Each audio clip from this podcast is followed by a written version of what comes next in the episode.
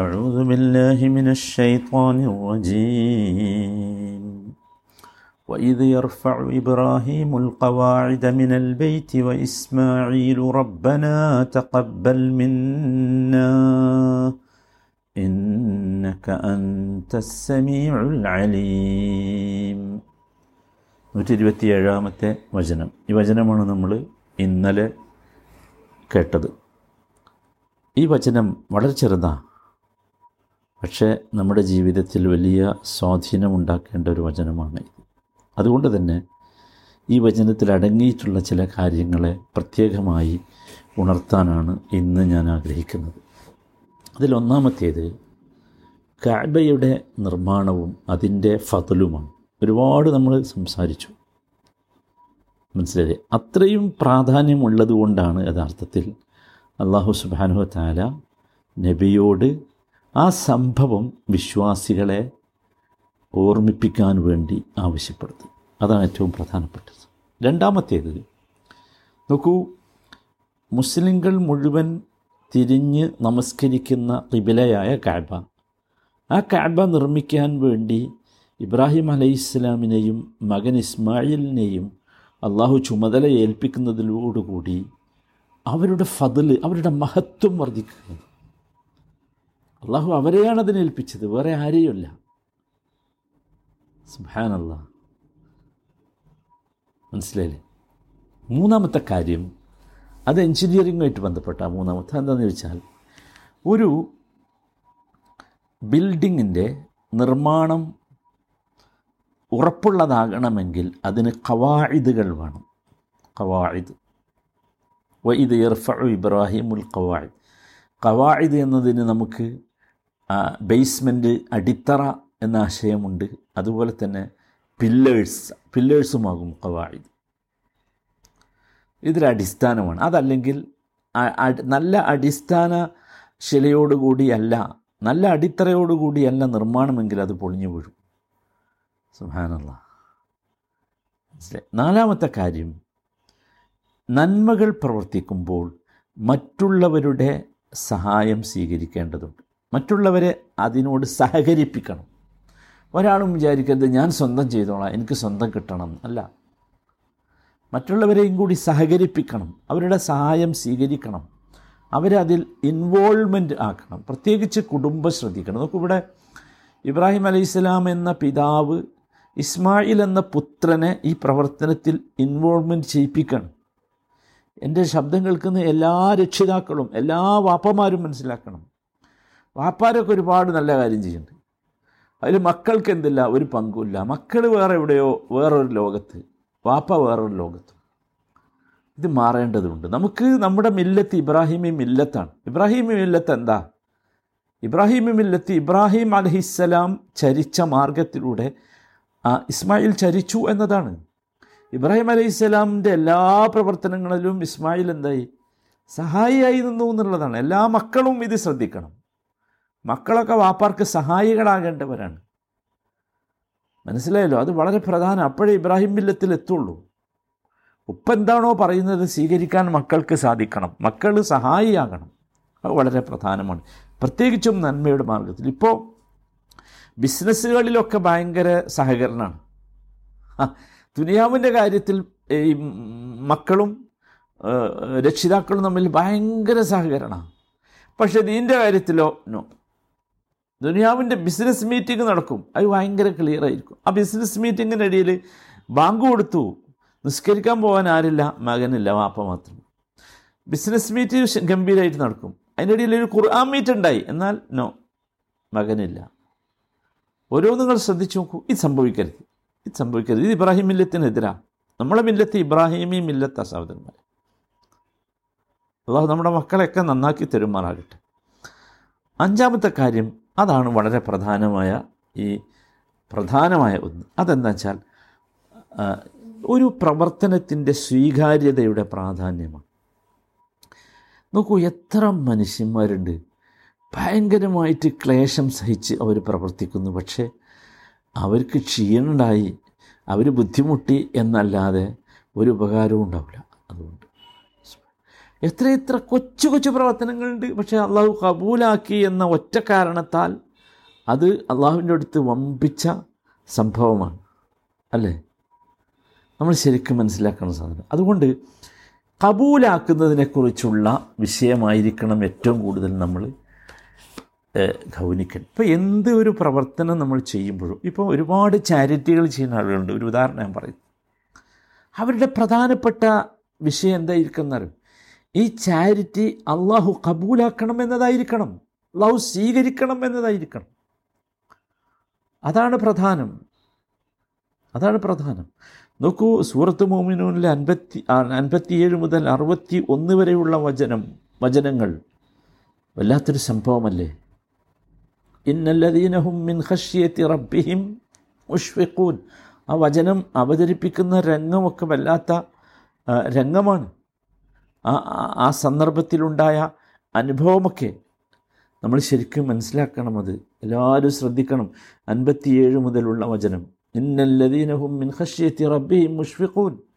തീർച്ചയായും തങ്ങളുടെ റബ്ബിനെക്കുറിച്ചുള്ള ഭയത്താൽ നടുങ്ങുന്നവരാണവർ. ആരായി അവർ നമ്മൾ മനസ്സിലാക്കണം. സാധാരണക്കാരല്ല, റസൂലുള്ളാഹി സ്വല്ലല്ലാഹു അലൈഹി വസല്ലമയുടെ കൂടെ ജീവിച്ച ആളുകളാണ്. വല്ലദീന ഹും ബി ആയാതി റബ്ബിഹിം മുഅ്മിനൂൻ. തങ്ങളുടെ റബ്ബിൻ്റെ ആയത്തുകളിൽ വിശ്വസിക്കുന്നവരുമാണവർ. വല്ലദീന ഹും ബി റബ്ബിഹിം ലാ യുശ്രികൂൻ. തങ്ങളുടെ റബ്ബിനോട് പങ്കു ചേർക്കാത്തവരുമാണവർ, ശിർക്ക് ചെയ്യാത്തവരുമാണ്. എന്നിട്ടും എന്താ അറിയോ? വല്ലദീന യുതൂന മാ ആതൗ ഖുലൂബുഹും വജിലതുൻ അന്നഹും ഇലാ റബ്ബിഹിം റാജിഊൻ. അല്ലാഹുവിലേക്ക്, റബ്ബിലേക്ക് തങ്ങൾ മടങ്ങിച്ചെല്ലേണ്ടവരാണല്ലോ എന്ന് മനസ്സിൽ ഭയമുള്ളതോടുകൂടി തന്നെ തങ്ങൾ ദാനം ചെയ്യുന്നതെല്ലാം ദാനം ചെയ്യുന്നവരും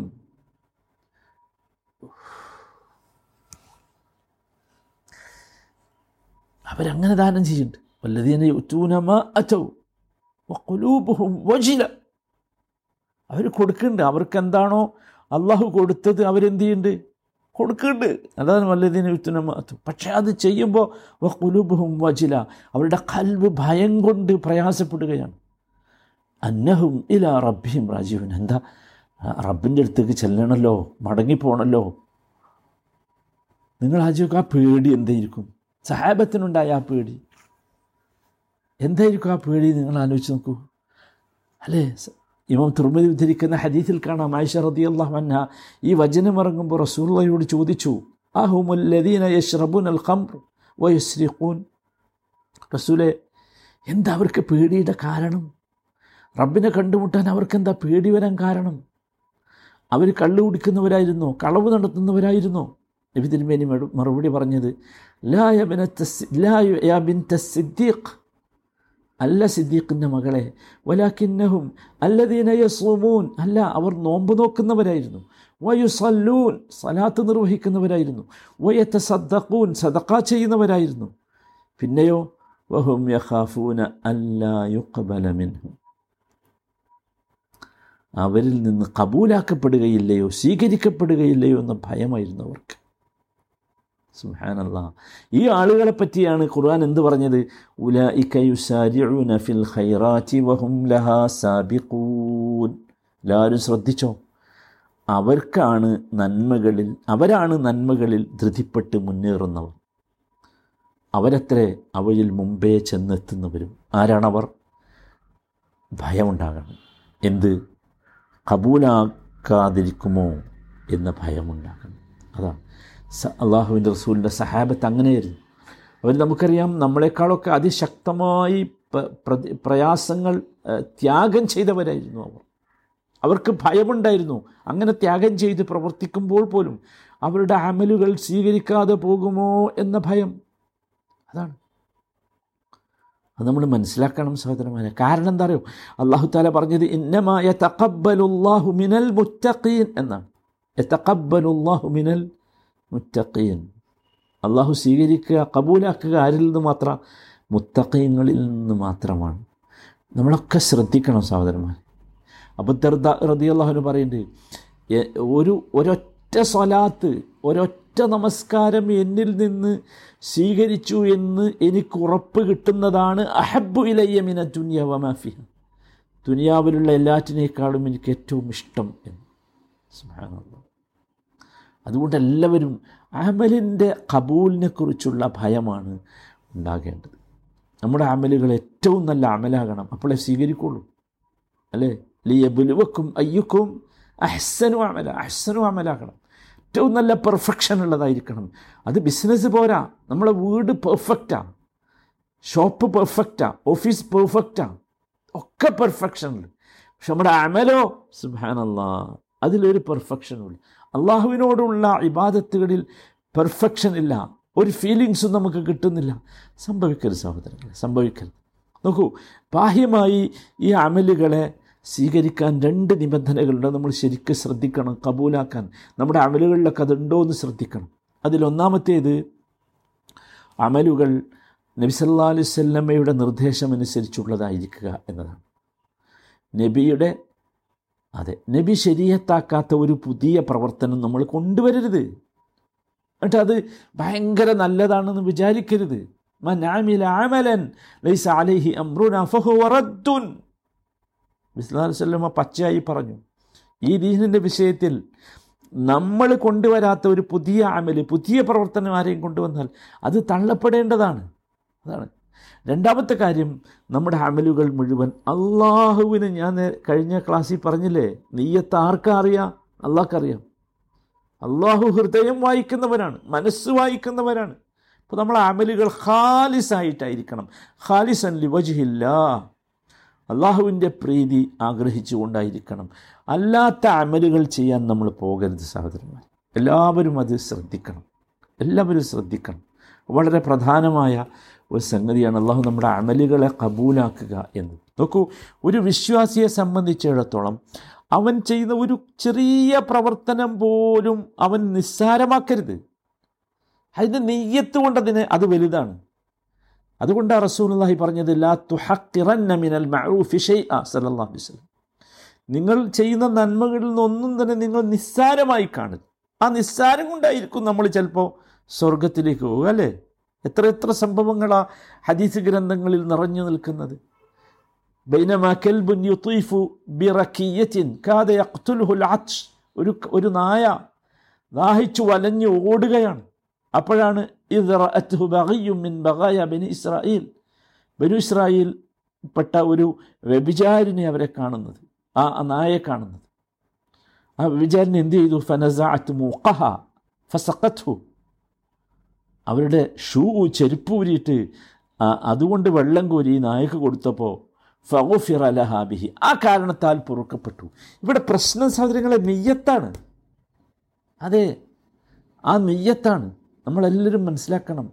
മറ്റൊരു ഹദീസിൽ നബി തിരുമേനി പറഞ്ഞു, ലഖദ് റഅയ്തു റജുലൻ യതഖല്ലബു ഫിൽ ജന്ന ഫീ ഷജറത്തിൻ ഖതഅഹാ മിൻ ലഹ്രി തരീഖ്, വെളിയിലേക്ക് നീണ്ടുകിടന്ന ഒരു വൃക്ഷം, ആ വൃക്ഷം മുറിച്ച കാരണത്താൽ ഒരു മനുഷ്യൻ സ്വർഗത്തിലൂടെ ഓടി നടക്കുന്നത് ഞാൻ കണ്ടു. ഈ വൃക്ഷം കാനത്തു ദിന്നാസ്, ഇത് ജനങ്ങൾക്ക് ഭയങ്കര പ്രയാസം ഉണ്ടാകുമായിരുന്നു, ഉണ്ടാക്കുന്ന ഒരു വൃക്ഷമായിരുന്നു. അദ്ദേഹത്തിൻ്റെതായിരിക്കും, അദ്ദേഹത്തിൻ്റെ പറമ്പിലുള്ളതായിരിക്കും, പക്ഷേ അത് വീട്ടിലെ വെളിയിലേക്ക് ചാരി ചാടി കിടക്കുകയാണ്. അപ്പോൾ അദ്ദേഹം അത് മുറിച്ചു കളയും. നമ്മളെല്ലാവരും മനസ്സിലാക്കേണ്ടത് ചെറിയ പ്രവർത്തനം, പക്ഷേ എന്താകണം? അതിൻ്റെ നിയ്യത്ത് നന്നാക്കണം. നമ്മളെപ്പോഴും ശ്രദ്ധിക്കണം. ഒരു കാരണവശാലും സഹോദരന്മാരെ, അമലുകൾ സ്വീകരിക്കപ്പെടുക അത് ധാരാളമുണ്ട് എന്നതിൻ്റെ അടിസ്ഥാനത്തിലല്ല. എല്ലാവരും ശ്രദ്ധിച്ചോ, ആധിക്യമല്ല. ആ നമ്മളങ്ങനെ വിചാരിച്ച് കുറേ അല്ല, അതല്ല. അത് നമുക്ക് കൗതുകകരമാണ് എന്നതുകൊണ്ടുമല്ല, അതൊന്നുമല്ല. എല്ലാ അതൊരുപാട് ആളുകൾ കണ്ടു എന്നതല്ല, ഇതൊന്നുമല്ല. അമലുകൾ സ്വീകരിക്കപ്പെടാതെ ഇതൊന്നും ഉണ്ടാകരുത് അമലുകളിൽ. അതാണ് ജനങ്ങൾ കാണാൻ വേണ്ടിയല്ല, കൗതുകത്തിന് വേണ്ടിയല്ല, പ്രസിദ്ധിക്ക് വേണ്ടിയല്ല, പ്രശസ്തിക്ക് വേണ്ടിയല്ല, പബ്ലിസിറ്റിക്ക് വേണ്ടിയല്ല, ഒന്നുമല്ല. നോക്കൂ, വിശുദ്ധ ഖുർആൻ സൂറത്ത് ബഖറ, നമ്മൾ ഇൻഷാ അല്ലാഹ് അതിലൂടെയാണല്ലോ പോകുന്നത്. ഇരുന്നൂറ്റി അറുപത്തിനാലാമത്തെ വചനം ഭയങ്കര രസകരമാണ്. യാ അയ്യുഹല്ലദീന ആമനൂ ലാ തുബ്തിലൂ സദഖാതിക്കും എന്ന് പറയുന്നുണ്ട്. സത്യവിശ്വാസികളെ, നിങ്ങളുടെ ദാനധർമ്മങ്ങളെ നിങ്ങൾ അർത്ഥശൂന്യമാക്കി കളയരുത്, ബാത്തിലാക്കി കളയരുത്, ഉപകാരമുള്ളതാ ഉപകാരമില്ലാത്തതാക്കി കളയരുത്. അപ്പോൾ സദക്ക പണമല്ലേ, പൈസയല്ലേ, സാധനമല്ലേ, അത് കൊടുത്താൽ എങ്ങനെ സഹോദരന്മാരെ അത് ഉപകാരശൂന്യ ഉപയോഗശൂന്യമാവുക? അപ്പം അങ്ങനെയൊന്നുണ്ടല്ലോ. അപ്പോൾ എന്തല്ല, ആ സാധനമല്ല പ്രശ്നം, നമ്മുടെ നിയ്യത്താണ് പ്രശ്നം. എല്ലാവരും ശ്രദ്ധിക്കണം സഹോദരന്മാരെ. അല്ലാഹു തആല നമ്മുടെയൊക്കെ അമലുകളെ കബൂലാക്കി തീർക്കുമാറാകട്ടെ.